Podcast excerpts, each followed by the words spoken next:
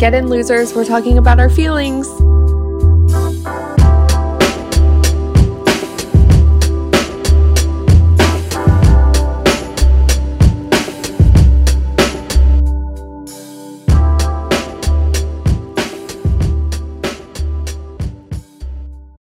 Hello.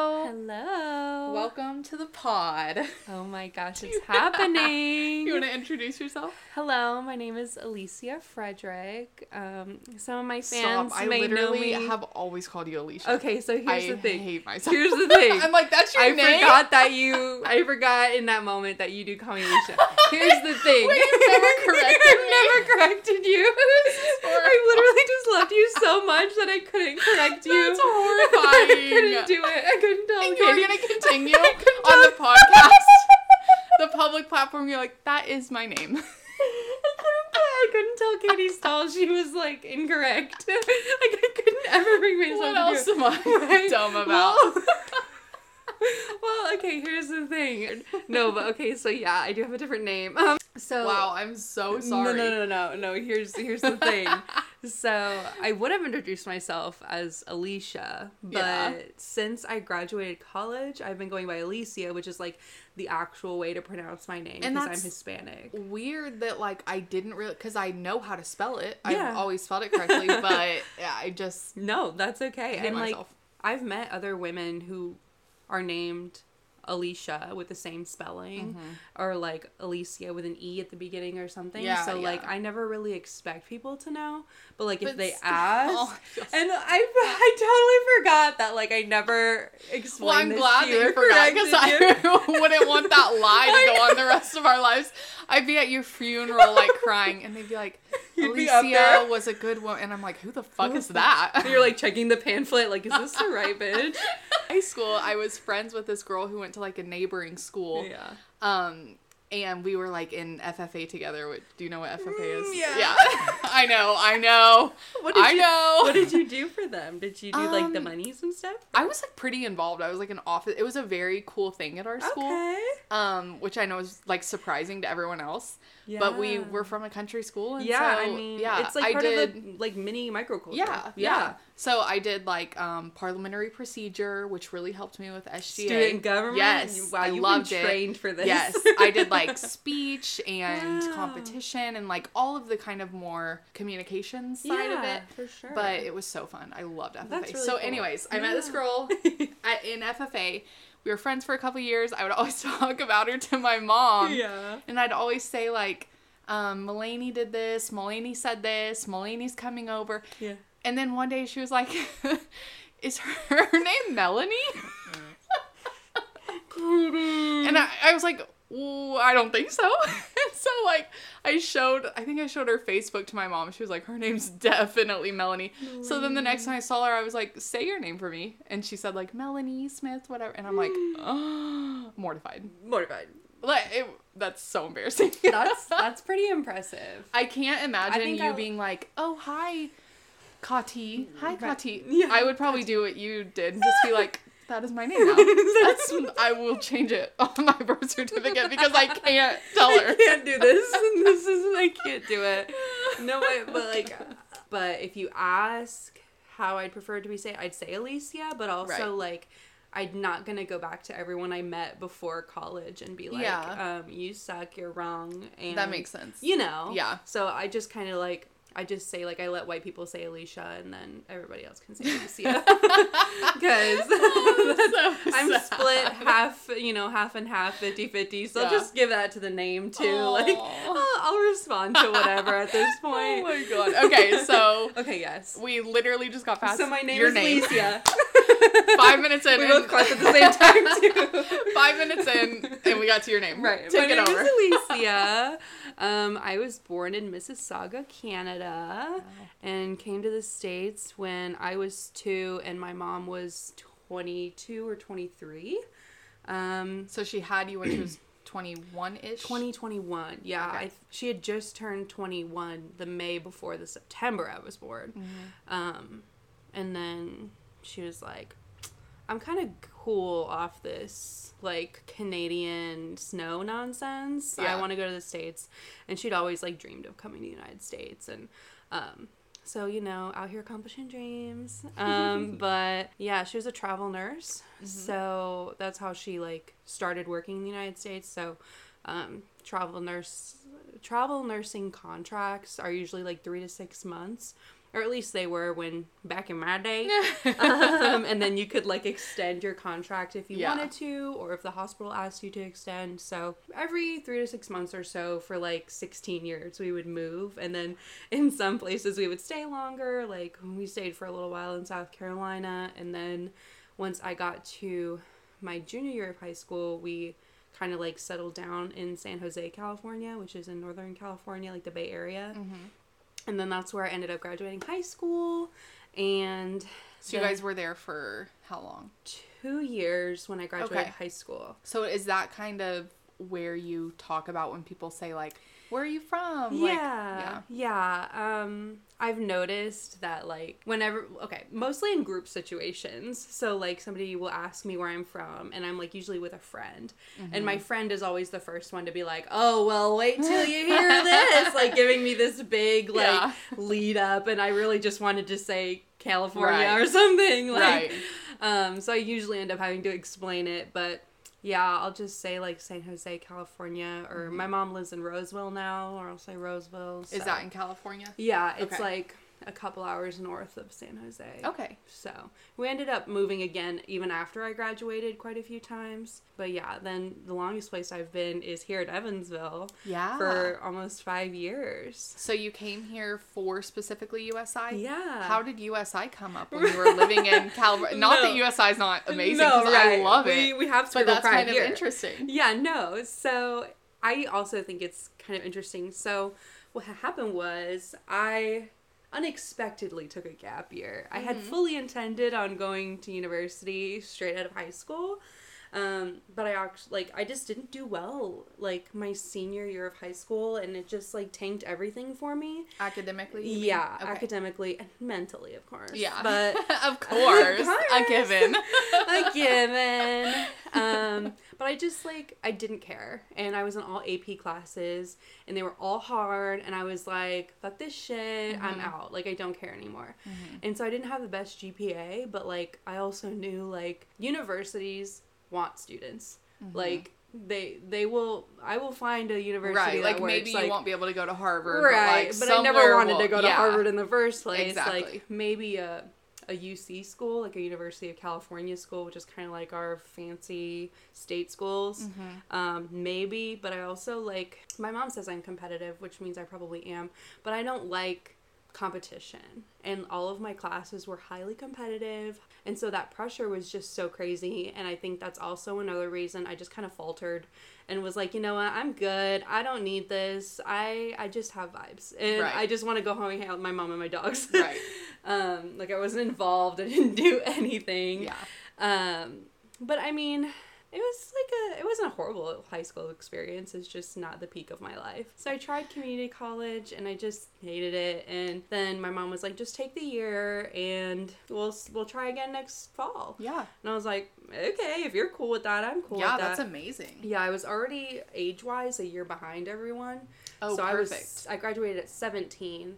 Instead of 18, so that which year, I'm sure made the transition a little bit easier. It's not like you were coming into college being an almost 20-year-old. Oh, yeah, because, like, that was my biggest fear was, like, I'm going to be a sore thumb. Like, I'm going to be, like, I took a gap year. Nobody takes really, like, a gap, but, like, it's just the way life happened. And I worked at Starbucks for the year and, you know, lived my life. But then ultimately, so USI search. I kind of got off topic there, but USI search, I had ruled out schools based on, like, locations. So I didn't want to go to school in California because I really didn't care for anyone back in high school, didn't really want to see anyone, and, like, just wasn't the vibe for me. And then I was like, okay, I've already lived pretty much everywhere else in the United States that's, like, coastal. And so I was like, okay, that leaves the middle of the United States, but then I don't want to live anywhere too cold. So that cuts out the top half of the United States. And then you just pretty much get the Midwest and, like, Colorado and, like, Nevada. So I was looking at, like, University of Nevada Reno and schools out there. And then ultimately I was like, okay, universities in this state, XYZ. And then I was like, oh, I could look at Indiana, but I don't want to live in the northern part. So universities in southern Indiana. So you had never even been to Indiana? No. That's incredible. Never. My first time in Indiana was my first day on campus. Oh, my gosh. Yeah, when I moved in. Had you ever seen, like, a cornfield? Like, anything traditional Midwest, Bible Belt, tractor. I mean, you knew what FFA was. Yeah, so. Well, I did trick you there because I learned about FFA here in Evansville. Oh, gotcha. But I did live in South Carolina for a little while, okay. And I did part of high school and part of middle school there in two different cities. Right. So, like, I kind of got a glimpse of it, but ultimately I came in blind to Indiana. That's amazing. And then it was also election year, the year that Trump got elected. So I was like this crazy raging liberal. Wow. Yeah, so that was fun. And then I actually thought I was going to transfer my sophomore year because, like, a boy broke my heart and I wanted to go home and be with my mom. Yeah. And then ultimately I was just like, it'd be too much work to transfer everything. I'd probably end up being behind. Mm-hmm.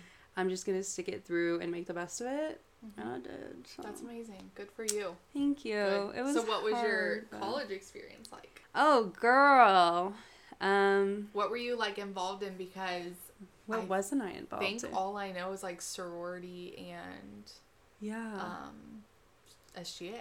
Yeah. That's interesting because I feel like a lot of people in my life see me as, like, a nonstop moving and doing things kind of person. Mm-hmm. So college-wise, my freshman year, first thing I did was student government, and I was a freshman representative, and I just thought I was the hottest fucking shit on the planet, and I loved SGA so much. I was living for it for, like, the first year, mm-hmm. and then I was like, this is just a lot of drama. Like, there was a lot of drama that I was just not there for. Right. I just remember, like, the situations that happened, but mm-hmm. I don't remember, like, the people involved or anything. Well, like, I was kind of already not feeling student government, you know, and then all that happened, and I was like, you know, this isn't, you know, at the time I thought I didn't want to be a lawyer, so I thought that, like, a background and understanding of, like, even student government would be a really good foundation. Mm-hmm. And it was, and I really learned a lot about the university through student government, and it made me feel super connected to everything. Mm-hmm. Like, they bring in people, and, like, you meet everyone, and, like, it's really great way to get integrated. You're trying to get things done with your fellow students, which includes you contacting professors mm-hmm. and administrators. Exactly. And it's really great. Like, I definitely recommend it. This is a plug for SGA. Right. Anybody from USI listening, we're like, join SGA. Join SGA. Sprinkle pride. Just don't be a fucking asshole when you get there. That's my only. Yeah, I think sometimes it's, I don't want to say, like, a power trip, but I'm sure, I mean, even I was, like, full of myself being, what even was I? Chief Justice. Oh, my gosh, Chief Justice. Yeah, being Chief Justice, I was like, I know everything. Yeah. And I knew nothing. Well, like, see, like, I was also like, Katie Stahl knows everything. I remember when you got pregnant, I was like, oh, that's so cool. Katie Stahl is pregnant and she's still showing up to everything and doing everything. Oh, my God, that was so embarrassing. No, I was loving it. Because as Chief Justice, I had to, like, stand at the front, I think not every meeting, but fairly often, and recite, like, the oath of office to mm-hmm. the newly initiated members. Yeah. Yes, so I do that a lot, and with someone that has, like, extreme anxiety and is, like, pregnant and feels like the whole world is just, even though absolutely it's not like anyone cares. Right. You know, but sure feels like everyone's looking at you. Yeah, but feeling like, and I remember kind of panning over to Dr. who I love him. And he's a great person. I still, like, love him to this day. I'm, like, Facebook friends with him. Like, he's great. Yeah, but I remember we always had advisors present at our meetings, mm-hmm. so it was typically, what was he? Dean of Students, I think, Dosa. At the time. Yeah. Mm-hmm. So, you know, if you've been an undergrad, like, that's a big deal. And you, at least I wanted to present a good front to the DOSO, you know. And, like, even the environment is more professional in student government meetings. Right. Yeah. So I had told exec in a meeting, like, a few weeks prior that I was pregnant because I wanted them to kind of, like, obviously know why my stomach was getting larger. Yeah. Things are changing. I'm like, she's really eating these days. But I remember very specifically, like, the dress I was wearing. Aww. In that meeting, it was, like, this really tight red dress that definitely showed that I had, like, I was maybe bump. At this point, like, 5 months pregnant. Okay. And I remember Dr. Rush leaning over to our other advisor at the time because she hadn't been there when I told them about my pregnancy and saying, like, I read his lips and him being like, she's pregnant, because I could tell, I think he could tell she was kind of wondering that stage when you're pregnant where, like, people are like, right. Is she pregnant? Or, you know, yeah. And of course it was not vindictive. That's totally fine that I was totally comfortable with him sharing that, but it's just one of those moments where your heart sinks and you're like, everyone like is judging you. Yeah, you know what I mean? I can't imagine. Like, everyone has those few moments in your life where anyways. Oh shit. Anyways, go on. I don't know how I took over. No, I'm like, your college experience? Let's talk about mine. my baby and I. No, but I. So you're in SGA. Yeah. And you... Yeah. So there was all kinds of, you know, bullshit going on. Right. And like, I'm really good at just kind of ignoring shit. And then when it becomes a problem, addressing it. But other than that, I just don't give a shit about anything. Right. And especially as a freshman, like, I just kind of went about my day. I did go through sorority recruitment my freshman year and didn't get the sorority I wanted, partly because of grades. Well, on paper because of grades. What sorority? I wanted to be a DZ. Okay. Yeah. And couldn't tell you why. Like, you can cut this out if you want. But I think I liked the allure of that particular chapter and, like, just the front that they put on. And when you're a freshman girl, that's all it's about. Like, if all the guys, you know, are interested and all the girls on Instagram look pretty, like, when you're young, especially, like, impressionable young and, like, just trying to figure out who you are, you want to align yourself with people that you think are, like, great. What would you say, like, the kind of hierarchy of sororities was at USI? Because I don't know if people have the same, like, perception of... So we had probably, did we have five sororities? Because we had five.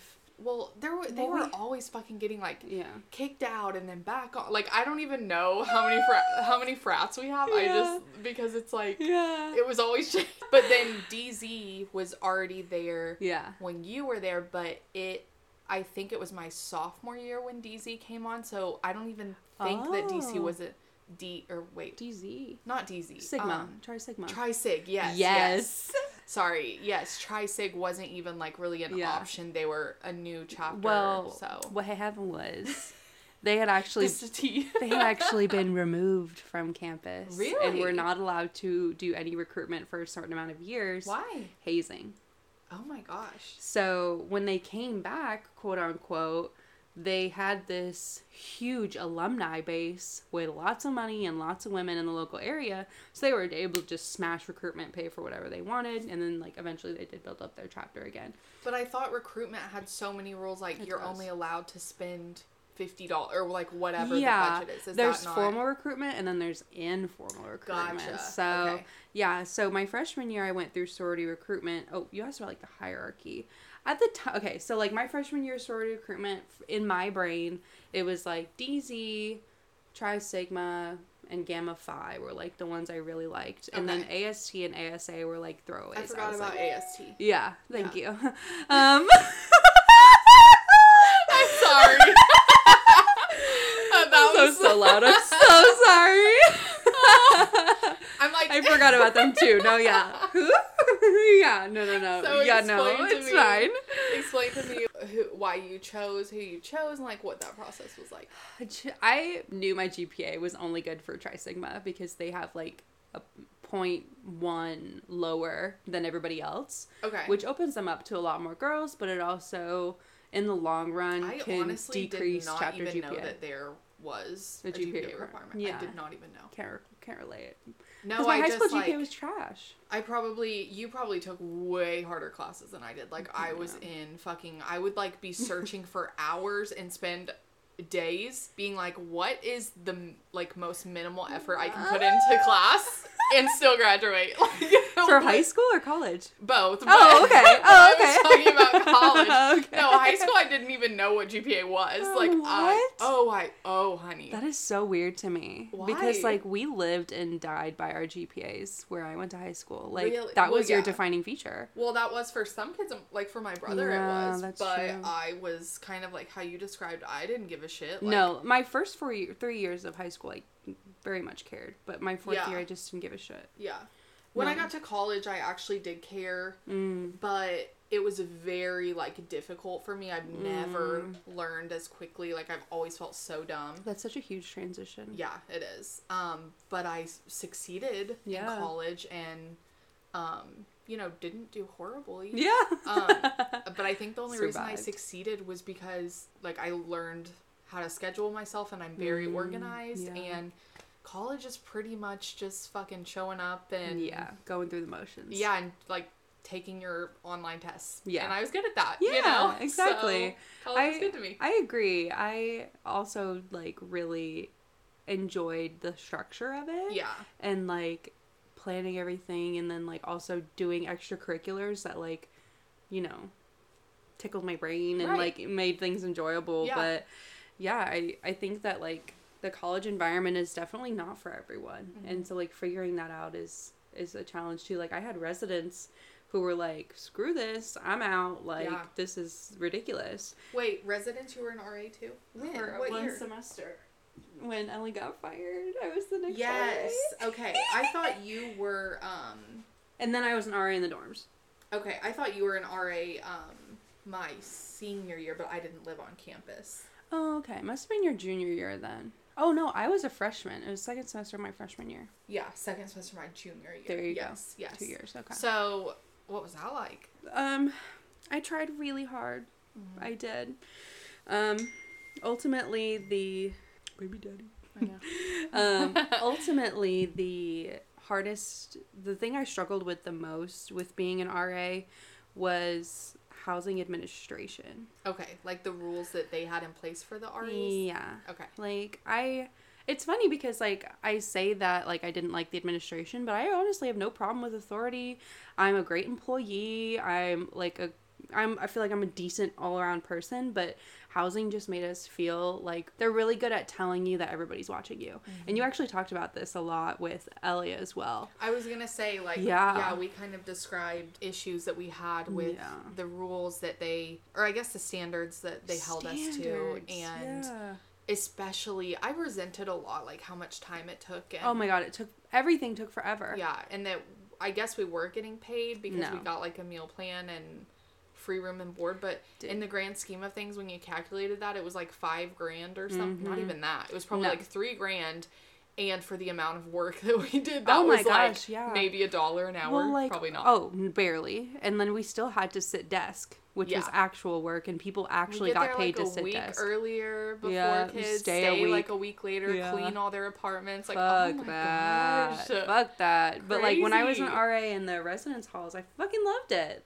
I wanted the res halls. Yeah, I did get in trouble at the end for drinking, and there was a resident from the building there, and I was like, this is the one time you knew about me drinking near a resident, so I just won't sign another contract. I'm just going to live off campus next year anyway, so I'm good. Yeah. But USI being a dry campus, they housing is really strict about that. And even for me, I was like, fuck over you. The age, which is insane to me, but No, so college, I was an RA, I did student government. I didn't do a sorority my freshman year, but my sophomore year, I joined AST. And at first I wasn't super sure because I still wanted my first sorority, and they actually bid promised me and dirty rushed me and everything. Damn. But in obvious I was devastated because they told me I was going to be in their sorority. Yeah, and at the time that was my whole world. That's all I wanted. Right. And looking back now, I'm like, girl. I know, but in the moment, you just... Yeah, you're just a crushed little girl who just got rejected by a bunch of other girls. Right. And that's hard. Which is and every that's girl's hurtful. Worst nightmare. Fucking nightmare. I don't care what anyone says. Being rejected from a guy and being rejected from a girl for friendship and companionship hurts so much worse. So much more. Because it's like, but on the flip side, when a girl compliments you or a girl shares something with you or really breaks down those barriers, it is almost better than a relationship with a guy, because it's like women just, I'm like, women. No women, am I right? Women just get it. Like, I don't know how else to describe it other than you can connect on a kind of soulmate level with other women that I have never experienced with a man. I am a lesbian. I am a lesbian. We were talking about, I don't know. I think that, like, college is such a great place to, like, be your own person and figure out what it is that, like, suits your fancy. Yeah. For lack of a better term. Definitely. But yeah. And figuring out that about yourself when everyone else is figuring out themselves is such a comforting place to be, because we're, and not even just sexuality, but we're all figuring out how to be adults and live on our own, and we're all figuring out, what do I want to do with my life? Exactly. Yeah. Exactly. And when you meet other people that also say, I don't know, right, there's that comfort in that relatability. Yeah. For sure. And there's that, I guess, experimentation. Yeah. Oh, Mason. Let me turn my do not disturb on. No worries. I'm like, you're talking to me about that damn kid again. Wait, how do you What's he want now? I have never turned on do not disturb. Oh, it's up here. My friend just showed me the other day. Oh, hey. I know. Yeah. But anyway, back to what I did in college. Yeah. Sorority, I didn't want to do AST at first, but then I ended up loving it. I did vice president of recruitment, vice president of finance for the sorority, and then on the other side I did case study competitions with USI, so I met Canadians there and they were like talking to me about Canada, and then Edmonton was actually the first time I was back, so I was right going back to Canada, but it was a different part of the country. So at this point in like your college experience, what was kind of the plan? Like work-wise? Were you still thinking... Life-wise. I guess both. Like, you were thinking law school at this time? Basically, I really only thought about law school my first semester, my freshman year, when I was in student government. I was like, this could be it. And then I saw Verge, just being Verge, and just fell in love with him, of course, as one does.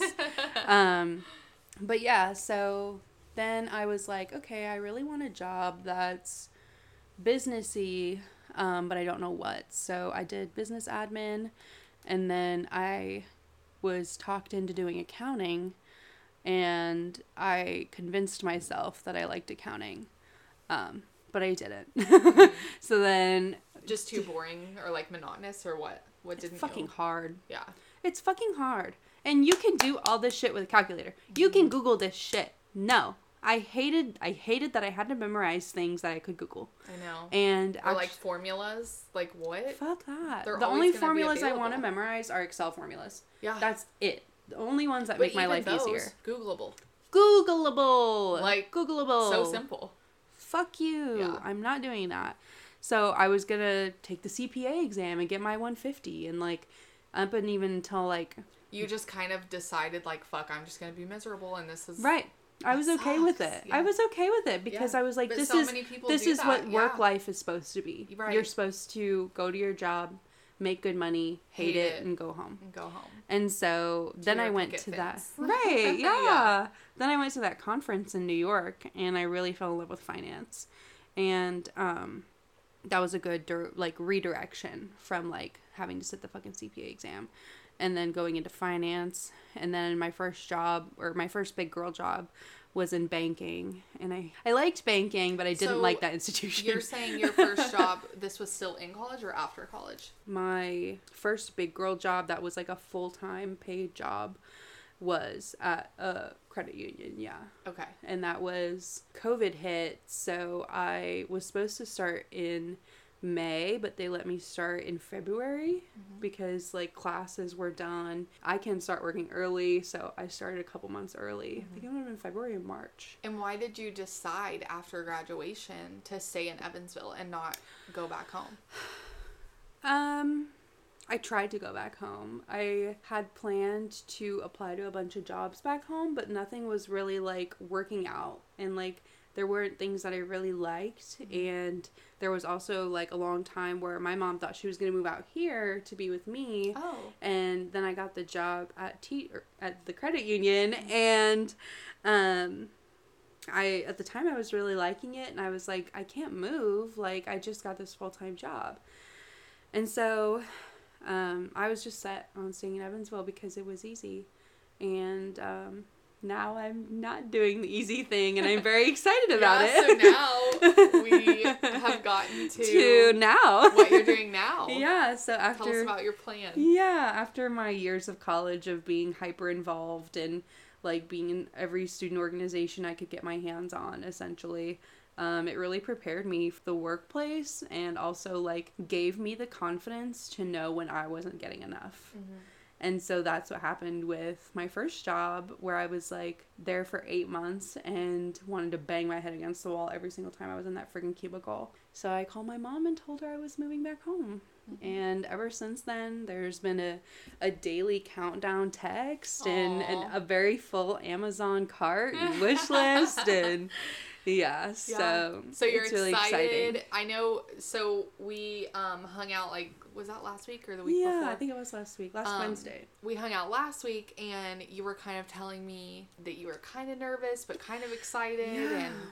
And, I mean, because you've never had that stability in your life, yeah, it's kind of like this has been your home for 4 years, 5 years. And, like, years. Exactly. And we were talking about community, too. And, like, not only do I have, like, the USI community, but, like, my sorority advisor gave me, like, a job. I worked for her for 2 years. And then she ended up being what I call, like, my Evansville mom. And her husband ended up one of the men that I trust with anything in the world. And, like, I've never had that, like, a father figure. Mm-hmm. And then her mom ends up being is the same exact age as my grandmother. So, like, or my grandmother would have been. So it's just, like, I just kind of fell into this really beautiful family.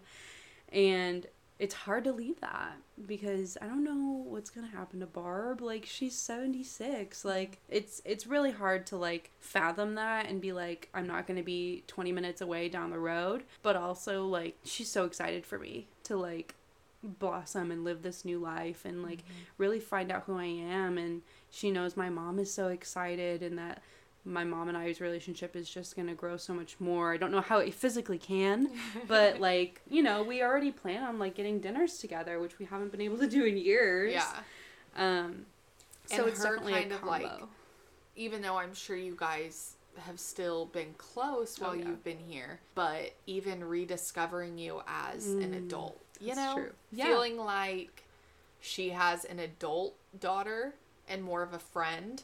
Last time you were living with, not with her because you're getting your own place, but living near her, you were a child and she was your mom. Mm-hmm. And, you know, definitely a big change in dynamic for mm-hmm. sure. I look forward to being more in that, like, friend capacity, and we kind of already are, like, sisters. Like, we bicker and we butt heads, and, you know, but her being a younger mom and me just kind of, like, being around adults my whole life, like, it's just, it kind of lined up that we're, like, best friends, sisters, but she also can play the mom card every once in a while. Yeah. But yeah, so I think that, like, it'll be really good for our relationship, like mm-hmm. you said, just to, like, be together. And, like, I'm sure there are things that I don't know, mm-hmm. you know, about her, and me relearning how to, like, communicate with my mom, because I'm used to, like, putting my phone down and that's it. If she just kind of comes over, then what do you do? Like, who? I know. How do parents work? Like, when you're near them. My dad just moved to Evansville a couple months ago. I'm telling you, it has been wow. Not to scare you. What happens? No, my dad is just, I'm like, oh my God, God damn it. God damn Phil. Phil? Yeah, Phil Sheehan. Oh, that's amazing. I know. No, it's just, I was never close with him growing up, and so since my son has been born, mm-hmm. we've been very close, and he has lived in Louisville area his whole life, and so when I came to USI, and then I had Ledger, mm-hmm. I got closer with him, and our getting closer was, like, calling once every other week. Right. Well, now he moved down here, like, 2-3 months ago, and we see each other pretty much every day. Really? And it is a huge adjustment. What is that? Adjustment. Yeah, it's an adjustment. Huge adjustment. He does do a lot of work for me, so that's nice. He, like, takes stuff to bakeries for me, and he, like, watches my son for an hour on Thursdays, whatever. That's really nice. Anyways, I don't know how I made this about me. No. Go on. No, I want to hear it. I just, like, transitioning as an adult to being an adult with a parent. Yeah. And we talked about that when you got here, that realizing our parents have a lot of issues that they need to work out, and it doesn't make them bad people. No, they're just people. They're just people. And we can't put them on a pedestal and think that they know everything and they're going to solve everything like it kind of was when you were a child. Your parent took all of your issues and... Yeah, made them go away. Yeah, exactly. Yeah. But now, I mean, I don't know how your relationship with your mom has changed, but when I call my mom now, having an issue, she doesn't fix it for me. She listens. Yeah. But it's... it's, you know, she doesn't... It's not so hands-on. Yeah. Yeah. And it's... Because you've been doing it. That's hard. Yeah. You know? Because sometimes you call and you want a mom and you want someone to say, don't worry about it. And yeah. I have that mom. The mom that's like, don't worry about it. Like... You know, and if I'm really tripping, she's like, okay, what's the worst thing that could happen? Mm-hmm. You know, or like, how can I help you? Good. And like my mom and I, we both go to therapy. We actually have the same therapist. Oh, that's amazing. So yeah. And our therapist like knows us like and how we interact together. She's like playing you guys against each other. She's like, tell your damn daughter this. Do you want to hear what she told me? Such a bitch. I know. How funny would that be? No, she doesn't ever say like she does. Yeah, I mean, my mom and I talk to each other, and we're like, did she tell you anything about what I said or never? Like she probably like is still says like, oh, maybe you should try and talk to your mom about this, but doesn't. She treats us like clients that are separate, but also knows exactly who I'm talking about. Exactly. She does a really good job about it. My therapist, I told you this, right? That he graduated from USI. I've only seen him once. I'm sure everyone on here will know who I'm talking about, but he works at USI Therapy Center, whatever. Oh my gosh. And I started going there last week, so I've only had one session, but I was like very honest with him and I was like, dude, like this freaks me out that it's hard. I didn't know him in college, but I like knew of him and I know the people that he knows. And so I'm like, I know because I have stuff I want to talk about tomorrow on therapy that deals with like Evansville people. And I'm like, I know that you're going to know who I'm talking about. And this is so awkward. No. Like, I don't know. It's his job to put that aside. And that's what he said. Yeah. And I'm like, I don't want to like prejudge you and be like, you're shit just because we know the same people. Like, that's not fair. I'm sure he has that happen all the fucking time. Exactly. Evansville's not that big. Especially he graduated from USI. Now he's working at USI. So it's like. Is he like younger? Like, he's only like. Maybe a year or two older than me, so that's hard too because I'm like, is this a peer or my therapist? Exactly. Like I'm like, I don't know, and I told him like, I don't know if this is gonna work. I'm like already breaking up with him, like, but you're really nice. It's not like, you, it's me. Yeah, I was like, I definitely want to try, but here are my concerns. Yeah. And he did a great job at being like, obviously reassuring me, I'm not allowed to talk about any of this. I'm, you know what I mean? Yeah. Very, very nice, I'm very licensed, professional. Yeah, professional. Yeah, that's true. But maybe it's just because I don't have confidence in myself as soon as someone's like, you know, did you know that? I know! I know. I've had the same therapist for like 4 years. Yeah. And we've broken up a couple times just because I was like, you're not telling me what I want to hear, you know, blah, blah, blah, blah, blah. You're just saying what my mom says. Mm-hmm. I'm over it. And then I'll be like, hey, so you were right. Do you have time next week? When you say broken up, do you mean that you stopped going for a length of time? Yeah. Okay. So I was like, you know, I'll just try another therapist. And my mom, like, signed me up for one through, like, this online therapy, like, kind of like BetterHelp, but, like, my mom did it for me. I'm and like, BetterHelp sponsoring this episode. Sponsored by One day. I'm manifesting it. Yes, we are. But, yeah, so I talked to that lady, and she tried to get to know me, and I was like, I'm done. I don't like you. I'm going back to Jeb. Which is totally fine, by the way. Yeah. We need to normalize breaking up with therapists. Yes, absolutely. Because there's no way that every therapist is going to communicate the same way with you. And like I need tough love, but my brother doesn't. You know, it's very different. And and I need to, like, be able to just talk, whereas, like, I know that some people just need to be told what to do. Mm-hmm. It's just so subjective, mm-hmm. but so important, because, yeah. like, my therapist, even though it took a long time, we got there, and, like, now I'll tell her things that happened, and she'd be like, ooh, I know that didn't really feel good for you, did it? Right. And I'm like, you're right. Yeah. That was not a good feeling I got from that. So It's all in time, but yeah, I'm excited to be a mama's girl again, and you know, fill up my apartment with pretty things and take selfies. So you're moving in a couple weeks. Yeah. What else do you have left to do? Like tying up loose and I don't know. Yeah. What do you... Good things. So things like that, and, like, old stuffed animals, you know. You know, like, take a little cutting and then, like, propagate them. That way you can still have, like, all your plants. That's what I'm doing. Oh, so, okay, like, good. I have, like, little pieces of plants that got, like, really big or that I really loved. Mm-hmm. And I'm going to ship those eventually. Aww. Or maybe even just take them in my suitcase. And have your little baby plants. It's such a metaphorical, emeralds. Like, oh, you're starting from scratch in your new place. I'm just a little propagation in a big world. Brad has taught me so much about plants. He got me into them too. Really? Yeah. Oh my gosh. He did. Let's blame him. I know. It's all his fault.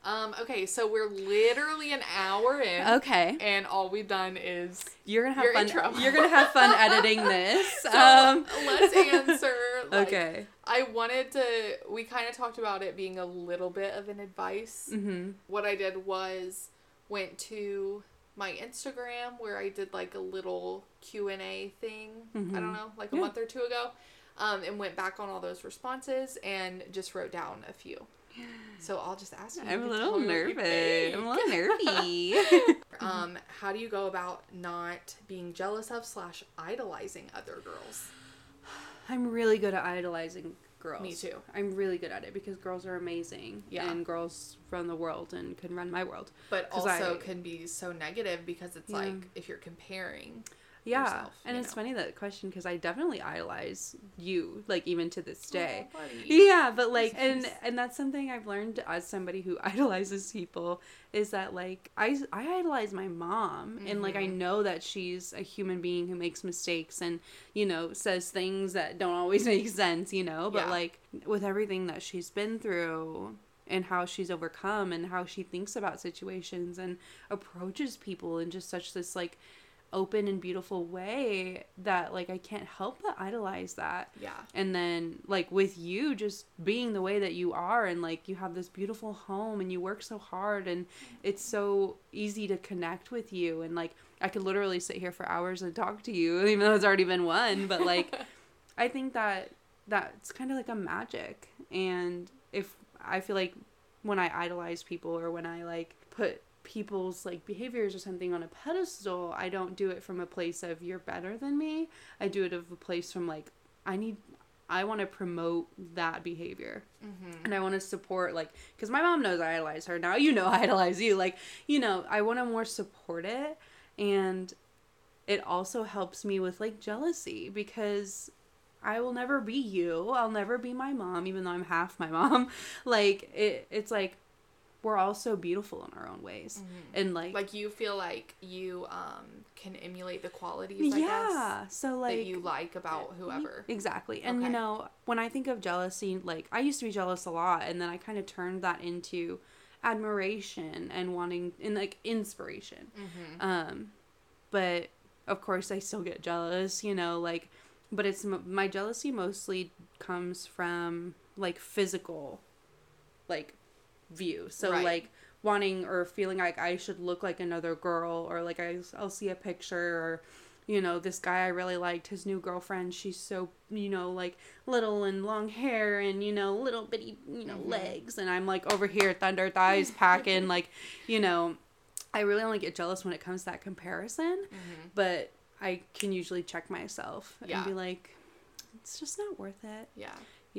So and especially, which is always my answer, especially with social media. I say that so much, but it's so true. Or at least for me, like, I feel like all of my jealousy, all mm-hmm. of my idols, all of the people mm-hmm. I want to be and the people I don't like, and all come from social media. Gotcha. And so I don't know what the answer is there. Maybe it's something as simple as oh, doing a social media detox. Maybe it's something as complex as, why do you feel like that? Yeah. Why do you... That's true. Like, when I see a pretty girl on Instagram, mm-hmm. like, I feel... I wish I felt like you, because I think that's, mm-hmm. like, an amazing mindset.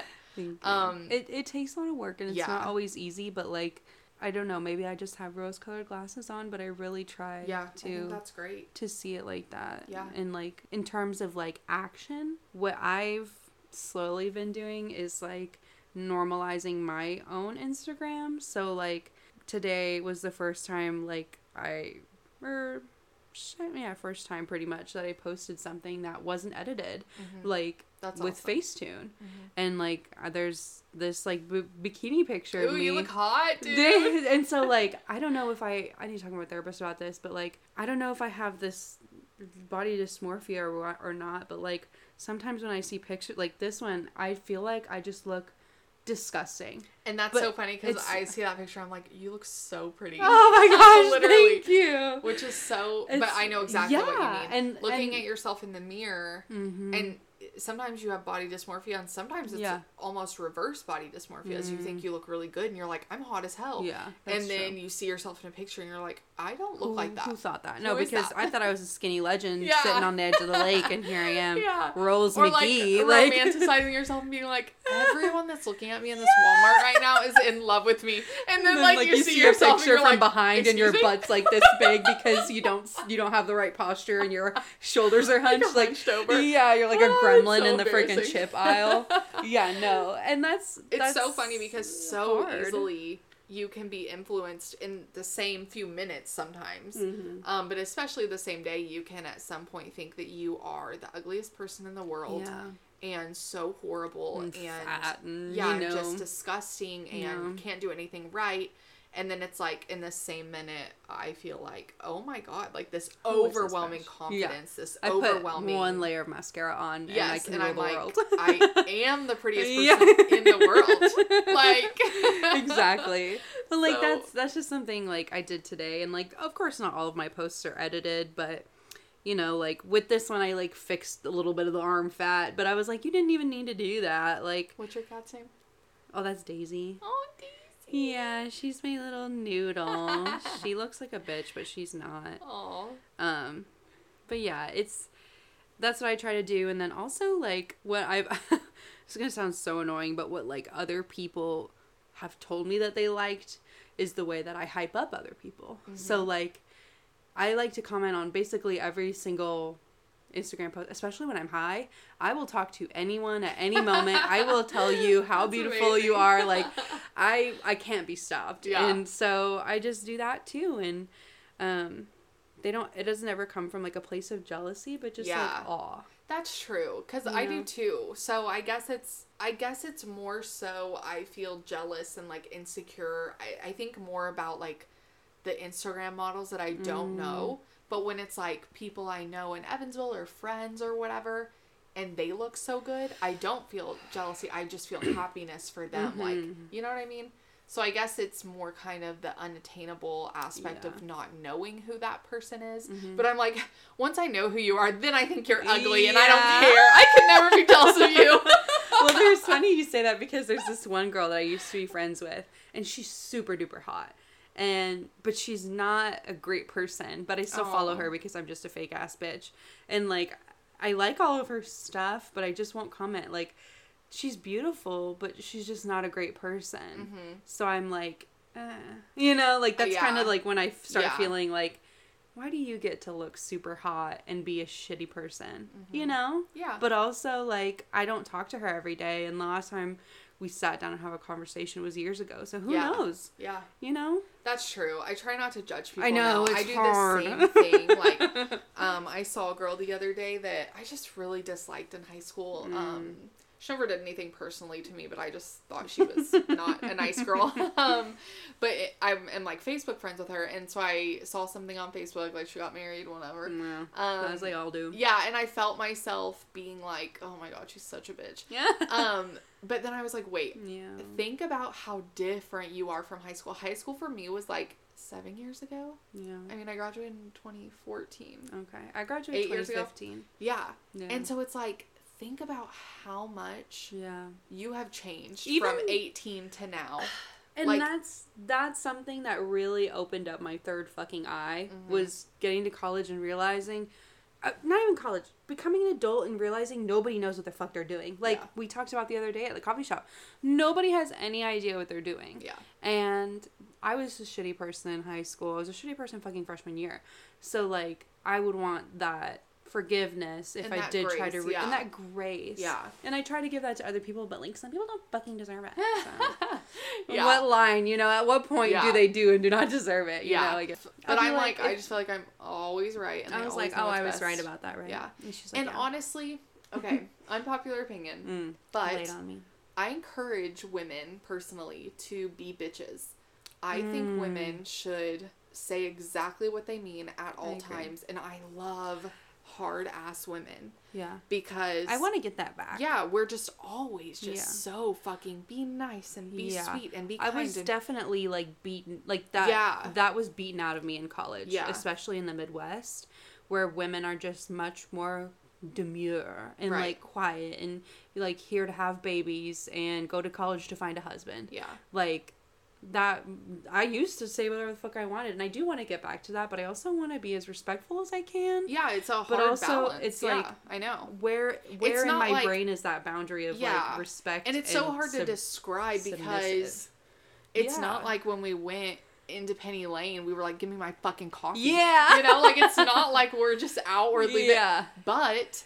Yeah. I also don't let, especially men, again, walk all over me. And I definitely used to. One thing I love to do is, I'm sure you've heard of this, but I don't know what it's called, but I don't know where I got it.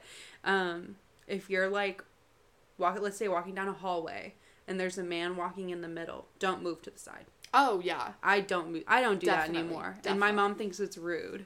And I'm like... Why is the space you're taking up more important than the space I'm taking up? Exactly. And we've been moving for men our entire lives so they can fucking move for us. Get out of my goddamn way. Yes. So I can fuck your dad. No. Yeah. Honestly. I make that joke too much. I told my friend this weekend, I was like, I'm going to your stepmom. Dad? No. I banged the oldest. I like the holiest. The holiest, most. The oldest guy sacred. I banged is, I think he was like, 40, I think he's like 45. I should text him and be like, how old are you? Yeah, you should. I think he's like 45. He has an 18-year-old, so. That's a whole ass human. Yeah. That's a dad. That is a dad. I'm only 6 years older than that. But whatever. How was it? Was it any different, or was it just another dude? It was just another dude. Another dude, another day, another day. That's good to know. I know. Which was not the purpose. Fine. Yeah, which is fine. I just, I feel like I have bad luck with sex because I feel like it's my fault. I just don't communicate very well. But we're not trained to. Yeah, exactly. We're trained to get pregnant. Yeah, so. And die. Which I did. So I did my civic duty. You did your due diligence. I owe men nothing else. You have completed your goal as a woman. Oh my gosh. Oh, but you were unwed, so trash. Oh, I already know I'm going to hell. That's why I started the podcast, because it didn't even matter anymore. See you bitches in there. Let's go. I'm driving the bus. My mom was already so disappointed in me after getting knocked up that it was like, why not just go for it and tell my porn stories and my sex stories on a podcast? I know. Perfect. This is going to be a lot for my mom too, but... You know. I feel like you didn't say anything bad. Do you think you did? No, yeah. I'm such a big fat slut. Just pussy juice to the face is my lifestyle. No, I think she's just going to be like, oh, yeah. That's not very, My mom does not listen to any of these podcasts because she already knows how I am. Yeah. She listened to, I think, mine and Brad's. Okay. Because I was like, I feel like that's a pretty safe one. Yeah, it is. And, it's like mostly like work related. Yeah. And so I think she listened to that one, but she didn't listen to the one with like me and my brother. Yeah. She won't listen to anything else. So and your dad, I'm sure, was not, you know, the first on her list to listen to. Yeah. Yeah. So anyways. Yeah, no, I want to do this. Like I want to have my own podcast. Every person that has been on the podcast has said like, I want to do a podcast now. Well, and I will say I said it before. Because we were talking about like how you wanted to do kind of like a YouTube channel and social media stuff, which I think you'll be amazing at. Thank you. Especially since you already did you say you had videos uploaded or you had some already edited? I have videos ready to go to edit. I just throw them all together.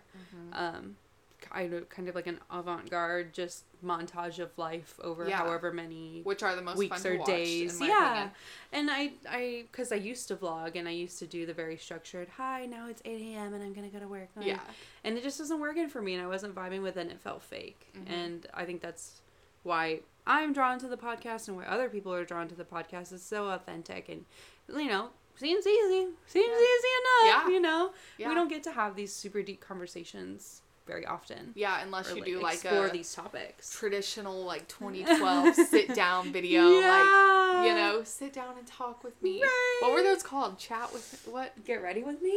No. Yeah, I mean there were get ready with me's, but there were also like I don't know. I guess you know what I'm talking about. I know I can see an image in my brain of the like, video. The white background with the girl and she's like perfectly done and hair she's makeup. Like, so I just wanted to come on here today. I've tried to record this a few times now. We love an apology video too. Oh, an apology video. I only wish that I could have enough drama in my life to do an apology video. That's one of my biggest fears about being internet famous is that like all this shit and stupid tomfoolery came back up. I say not extremely controversial stuff. No. But I have definitely made people mad before and like I've gotten a lot some not great messages on social media, but it doesn't ever affect what I want to say because and that goes back to the confidence. Like I'm comfortable with who I am, and if you're not, that's your problem. Yeah. Especially unfollow. I was going to say, especially on social media where you can have your own space and your own platform, and that's amazing. Yeah. The beauty of it all. So. Yeah. But also the terrifying dark side of everything. Yeah. Especially being from a family that my mom is always like, I remember in high school and stuff, if I would tweet something with like a curse word, it would be like, take that down immediately. Like, it was very... I wouldn't even dream of it. Image-driven, And so, like, when I kind of just, like, got to college, I feel like my brother and I were just, like, fuck it. Yeah. Well, I wasn't allowed to have my real last name on social media. And like, by who? By my mom. Really? Yeah. Because she was afraid of, like, predators? Yeah. Wow. And, like, just... America's scary. Yeah. It's a scary fucking place. Yeah. And, like, she grew up with the internet, like... But she also knows the dark side of it. And at the time, I was like 13 and I literally just wanted to be on the internet with my friends. Mm-hmm. But I was the odd one out because I couldn't have my last name on there, but I ended up making like funny last names anyway. So coping by humor is really my strong suit. Same. But yeah, so I didn't have my real last name on there until I was like, I want to say like midway through high school. Yeah. So. Somebody asked me the other day, when I would let Ledger get social media.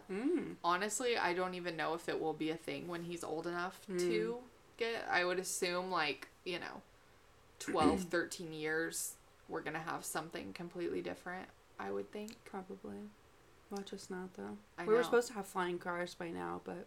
Yeah, that's true. We have self-driving cars, so that kind of is, that's pretty cool. I mean, I don't have a self-driving car. True. Me either, to clarify. So if any sugar daddy out there wants to contribute the Tesla fund. Yes. But also don't ask me to do anything, go anywhere. Exactly. Or act any certain way. I absolutely do not want to see you or have sex with you. I just want you to deposit money into my bank account. I can be mean to you. You can pay me to be mean to you. I'd love that. Do you know what my favorite thing is ever to do to men is send them Venmo requests? And I'd say 90% of the time they pay it. And it's amazing. It's always for, like, kind of a low amount. And I'll always put the note. I should show them to you. I'll always put the note as something like... being an idiot or like I'm popping a penis. Something like I'm not trying to be like, oh, I'll send you a nude for like $100. I'm trying to say, hey, last time you took me out, like, you didn't open my door. So I'll put, like, not opening my door, $250. Oh, my God. Do you ever give it back? Yeah. Oh, you do? Yeah. Okay. Except one time, this dude that, I sent him a copy and paste from Safari, from this, like, cookie shop that I've always wanted to try, and they, like, ship their cookies. So it was, like, $50 or $60 for, like, a dozen cookies. Because, you know, if you ship, like, food, it's always a ton of money. And it's, like, breakables. Yeah. And so I always do this, and I never, like, when I just send a guy, like, a copy and paste from something, like, I assume they know I want you to buy that for me. Right. That's so entitled. No. I don't care. That's the point. I don't care. I'm not putting the effort in just to show you. Exactly. So I sent it to him, and he was, like, such a little bitch about it. He was like, you honestly think I'm going to pay $60 for cookies? And I was like, no, you don't have to. But, like, this is so mean, but I don't care. I'm like, no, you don't have to. But, like, if you, like, what did I say? I think I said, like, if you want to be, like, on the roster, like, you kind of have to. There's like, this, what do you mean? That's very cheap, honey. Flirtatious vibe of, like, I love being in charge. I love telling a man what to do. I love, same. I also love to be praised. So, okay, like, let's see. Oh, okay. Read them. All I did was just send the thing, and then I said, you know, my address, and I said, thank you for the cookies. That's all I said. He said, LMAO, girl, fuck you mean. And I said, never mind, someone else beat you to it. Because they did. I sent it to, like, 3 guys at once. And I was like, whoever gets these for me, you're a fucking icon. Gets my attention for, like, half an hour. You are an icon. Mason's always like, how do you... classes, please. Mason's always like, how do you afford all this stuff? And I'm like, I don't. Men buy... Katie fucking Stahl, everybody. Same with this bench. This bench! I went to Target, and I was like, I want to go to Target. I need to get groceries. We were, like, on a date. And so I, like, went into Target, got the few things I needed, and I was, like, checking out. And I was like, you can go in front of me. Like, and he paid for it. And I was like, there you go, honey. Okay. Anyways, he said, fuck you mean. And I said, never mind, someone else beat you to it. And he said, oh, darn, telling me to buy $36 worth of cookies. Ma'am, you cannot spring that on me. Won't allow it. So he's, like, kind of being funny, but also I was kind of, like, I don't want to say testing. I don't want to say I was testing him. But this was the first time I had, like, sent him a message like that. So, like, I wanted him to, like, step up and be like, yeah, you know what I mean? Oh, for sure. Like, I be wanted... able to provide for me. Yes. And, like, so, do what I want, because you're lucky that I'm in, like, entertaining you right now. And that's the whole thing. I want a guy to worship the ground that I walk on. And if you can't do that, this is a very simple $36 way to show that you can't. So there you go. There you go. So you I said, closer to the panini. Spring what on you? An unexpected gift? That should be built into the budget. Yes. Right? That's absolutely right. He said the budget. He said, how did this go from you're so sweet, why haven't you asked me out? Because the day before I was like, why haven't you asked me out yet? Yeah. You know, because he hasn't. To I'm your sugar daddy now, literally. Huh, that was kind of funny.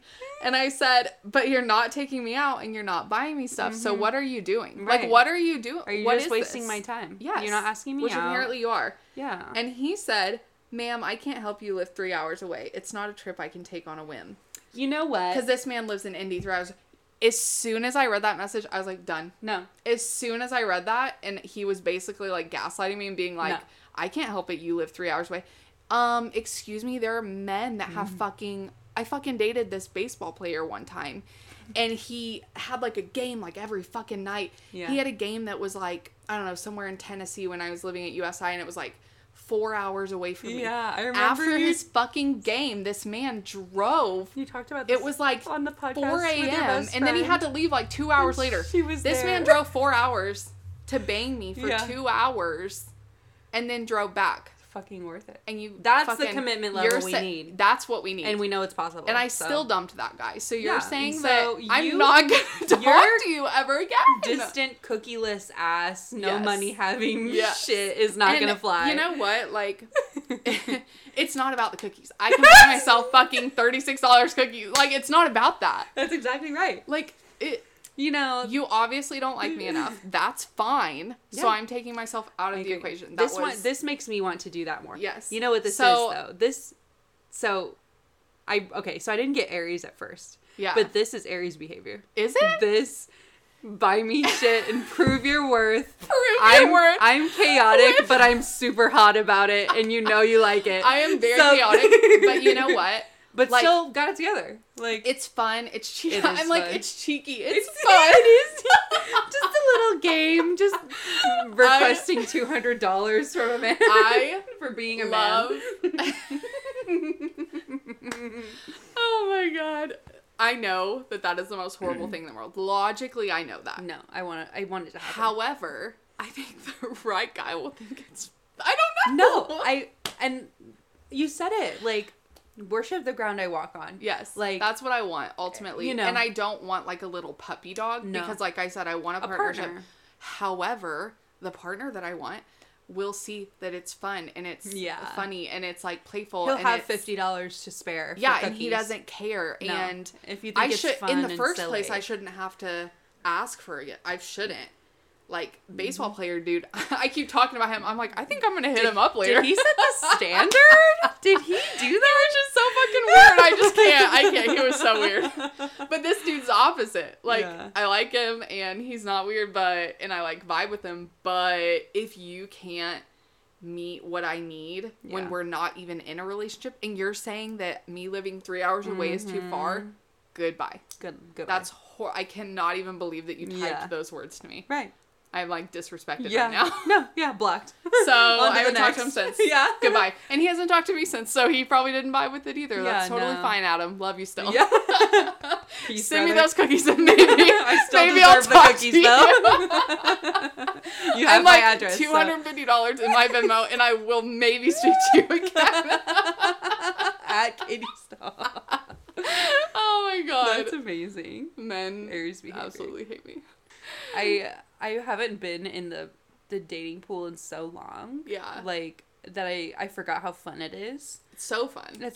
I love dating. God. But I also don't want to touch it because it's so much work. Yeah, I know. I don't want to have to respond to men and entertain them. And, I know.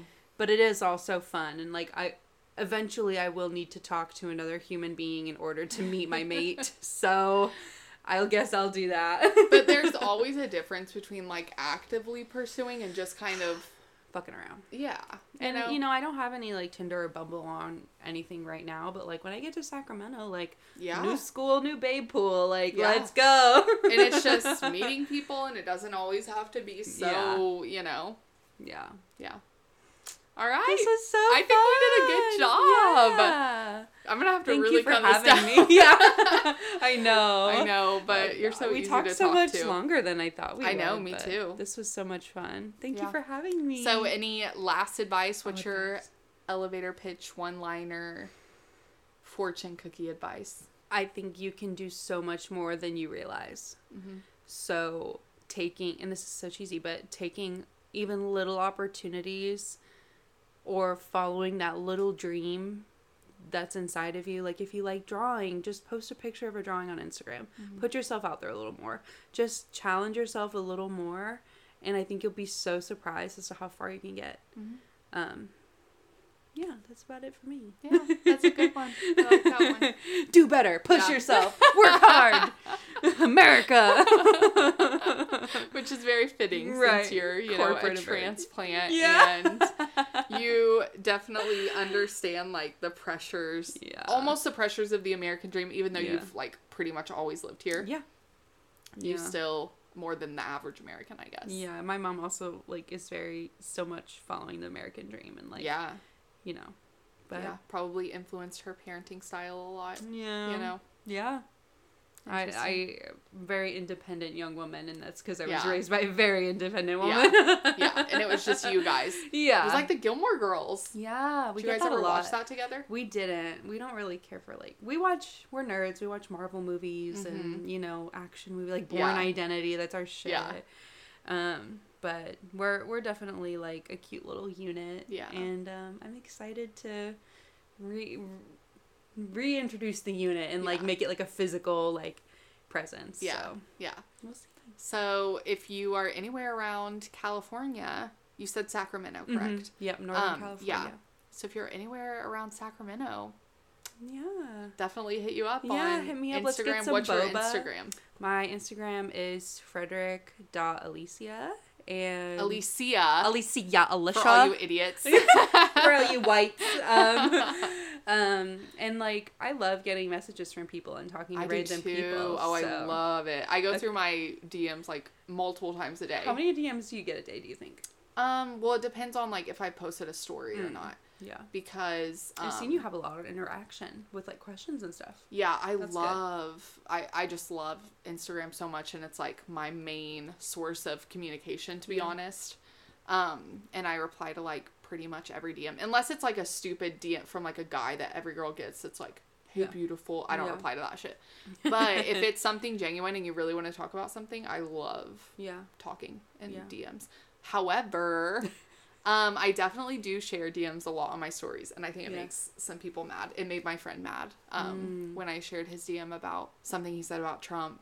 I always black names out, but I think it's important for people to see the dialogue and for it to not always be behind closed doors. And I think that when we allow space for those conversations, we can make the internet less of a scary place and not make people feel so alone. Yeah. Because it can be very...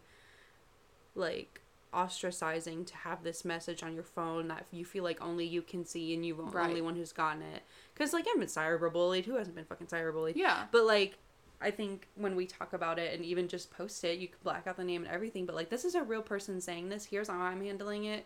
You know, here's my perspective. I'm not giving them any power over me. Yeah. Definitely. Confidence, bitch. Yeah. Look it up. Definitely. Be a bitch. Be a bitch. That is the theme. I'm going to leave here and today's episode. Treat every man like trash. That should be like the end of that's like the outro. I'm leaving here and treating every man like trash. Go ahead and request every man in your phone $50 on Venmo. I'm going to go do that and see if I can get anyone. Just for raising him, because if you have a man in your life, you have raised him. If you've done his laundry, Venmo request him right now. I refuse to do a man's laundry. Why are you allowed to just... Yes. Why am I supporting you?